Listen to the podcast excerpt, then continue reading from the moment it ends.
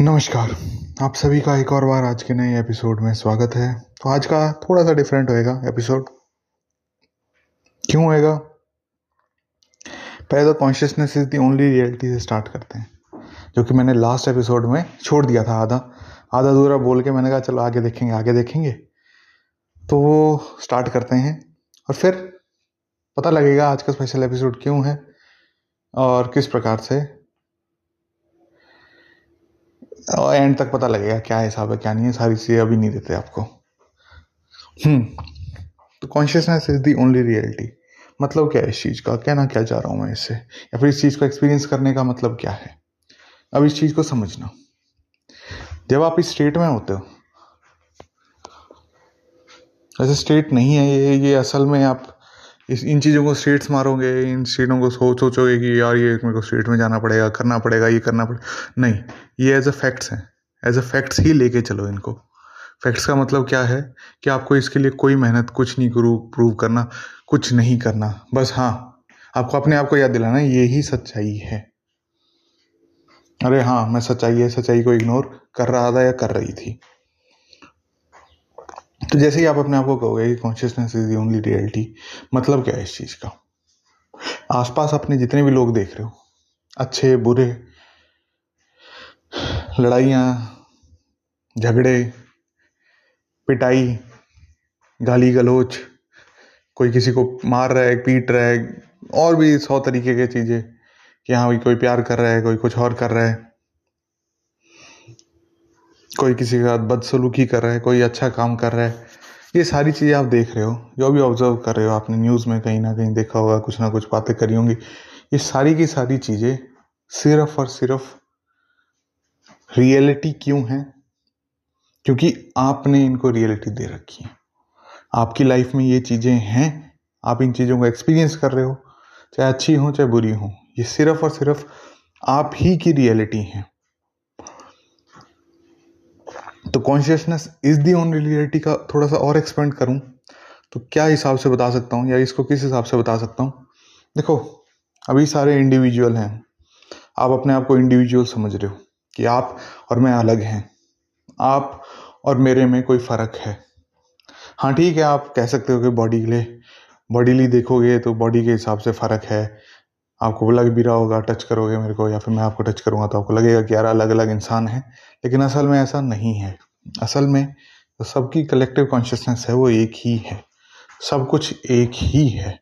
तो इसको एक्सपीरियंस करने का क्या मतलब है? या इस चीज़ को रिमेंबर अपने आप को याद दिलाने का क्या मतलब है?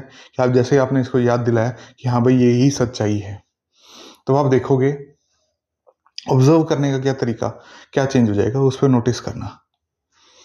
इसलिए मैं बार बार आपको याद दिलाता हूँ कि consciousness is the only reality क्यों याद दिला रहा हूँ? आप इसे समझना, गौर से समझना। देखो, आपके सामने कोई भी चीज़ें हो रही हो, कुछ भी चीज़ हो रही हो, कुछ भी हो सकता है अच्छा बुरा, भला।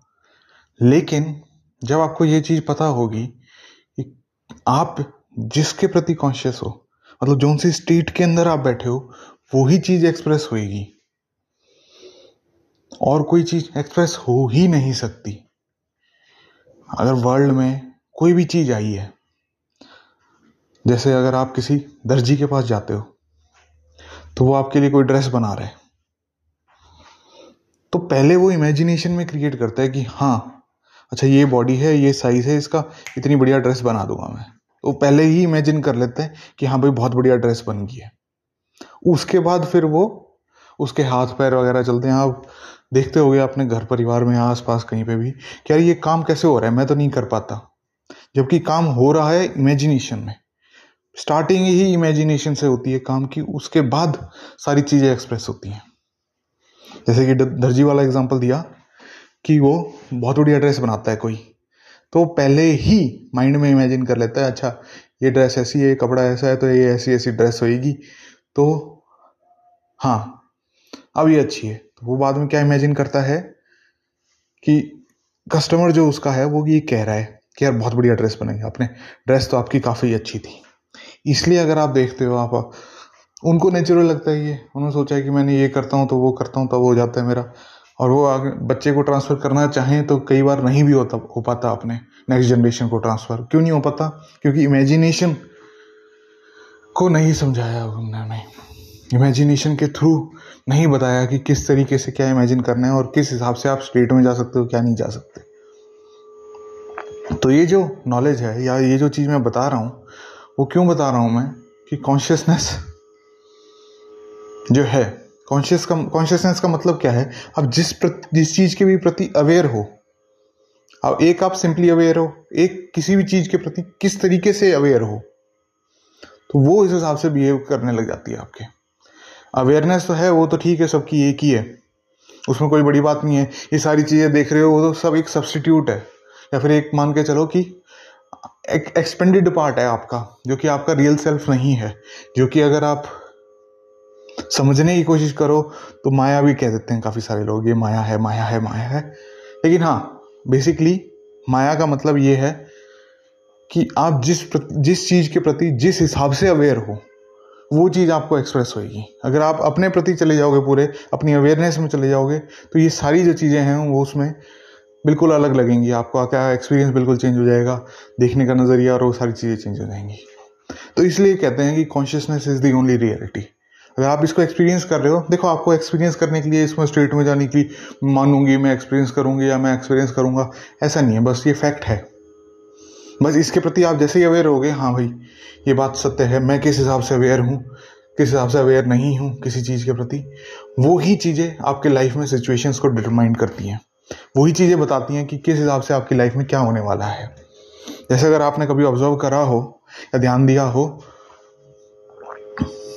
या फिर किसी विक्टिम से भी बात करी हो, जैसे किसी का एक्सीडेंट हो रखा है तो वो बताएगा आपसे कभी कि यार मैंने थोड़े दिन पहले ये देखा था कि एक गाड़ी का एक्सीडेंट हो गया। तो थोड़े टाइम बाद उसके साथ भी यही हो जाता है। तो ये अवेयरनेस आई है, किस हिसाब से आई है?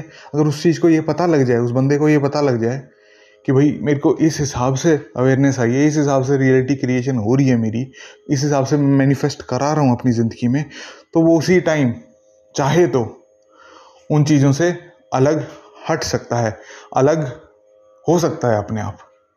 लेकिन वो अवेयरनेस करना, वो चीज़ों को एक्सपीरियंस करना, वो थोड़ा सा क्योंकि आप इन चीज़ों को भूल गए हो, इन चीज़ों का आपको याद नहीं है, और बचपन से लेके आज तक आपको पता नहीं क्या क्या चीज़ें सिखाई हैं, जिसके कारण आपकी जो भी सिचुएशन है, वो है।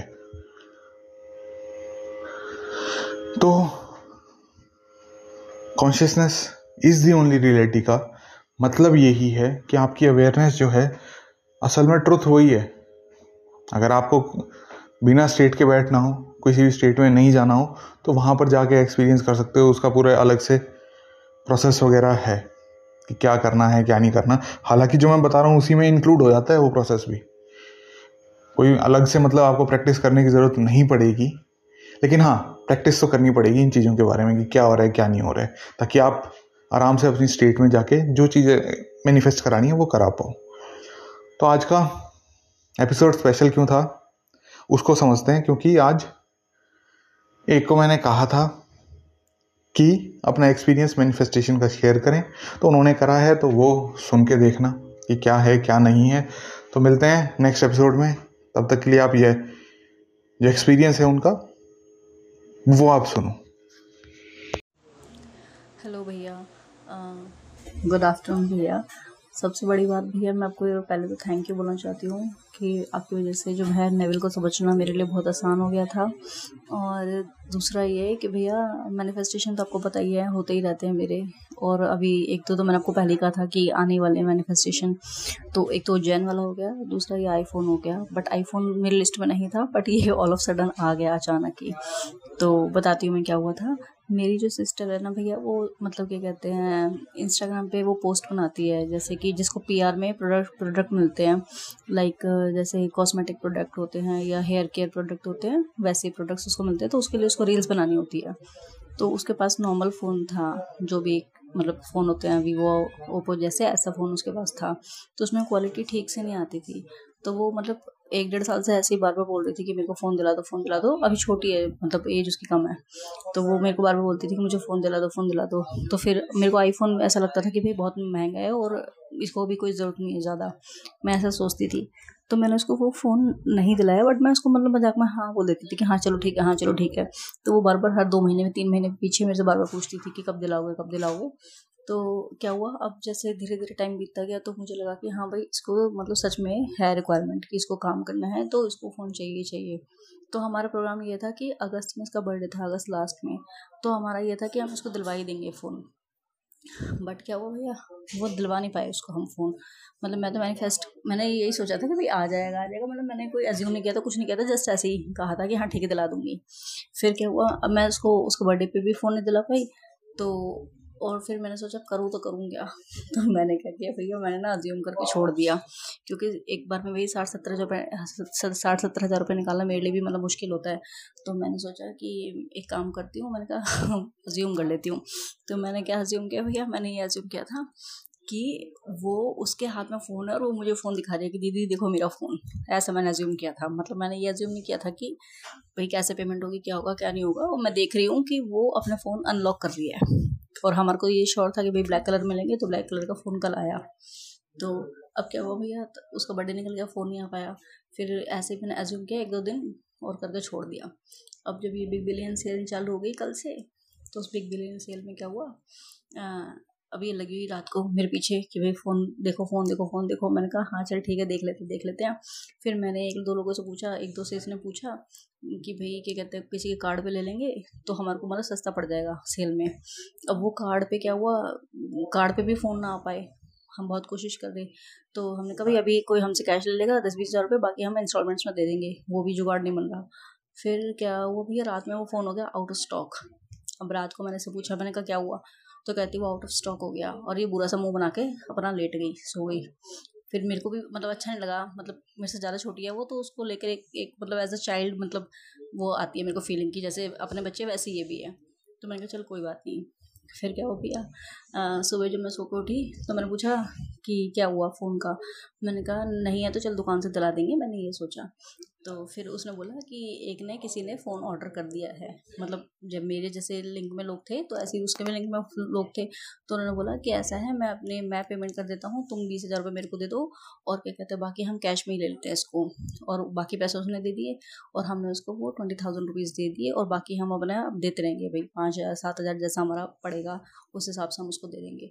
तो भैया ऐसे करके वो फ़ोन मैनिफेस्ट हो गया और हमारे को ना इंटरेस्ट देना पड़ा, ना कुछ देना पड़ा और मतलब हैप्पीली फ़ोन भी आ गया। और मतलब मुझे इतनी हैरानी हुई कि मतलब मैंने तो ये सोचा मैंने वैसे भी तो यही सोचा था ना भैया कि फ़ोन लेके उसको खुशी हो रही है। मैंने ये तो सोचा ही नहीं था कि भाई मैं पैसे दूँगी या कौन देगा, ऐसा कुछ भी नहीं सोचा था और बहुत अच्छा हुआ। और मेरी सिस्टर कह रही है, अब ये मत कहना कि मैंने ये इसको मैनिफेस्ट कराया है। क्योंकि मैं कराती रहती हूँ तो उसको लगता है कि ये बस सारी चीज़ें होने के बाद क्रेडिट खुद ले लेती है बट ऐसा नहीं है। भैया आपको तो पता ही है। मैंने मैनिफेस्ट कराया था वो और बहुत अच्छा लगा मेरे को। और और क्या बोलूँ thank you thank you thank you so much और भी बहुत सारी कहानियाँ हैं अजीब गरीब ऐसी आ, मैंने और भी पहले इसके लिए काफ़ी चीज़ें मैनिफेस्ट कराई हैं। तो कहीं ना कहीं उसको यकीन तो है बट उसको लगता है कि उसको ऐसा लगता है कि मैनिफेस्ट का मतलब है कि कोई जादू हो जाएगा बट जादू क्या होता है भैया? जादू भी तो यही होता है।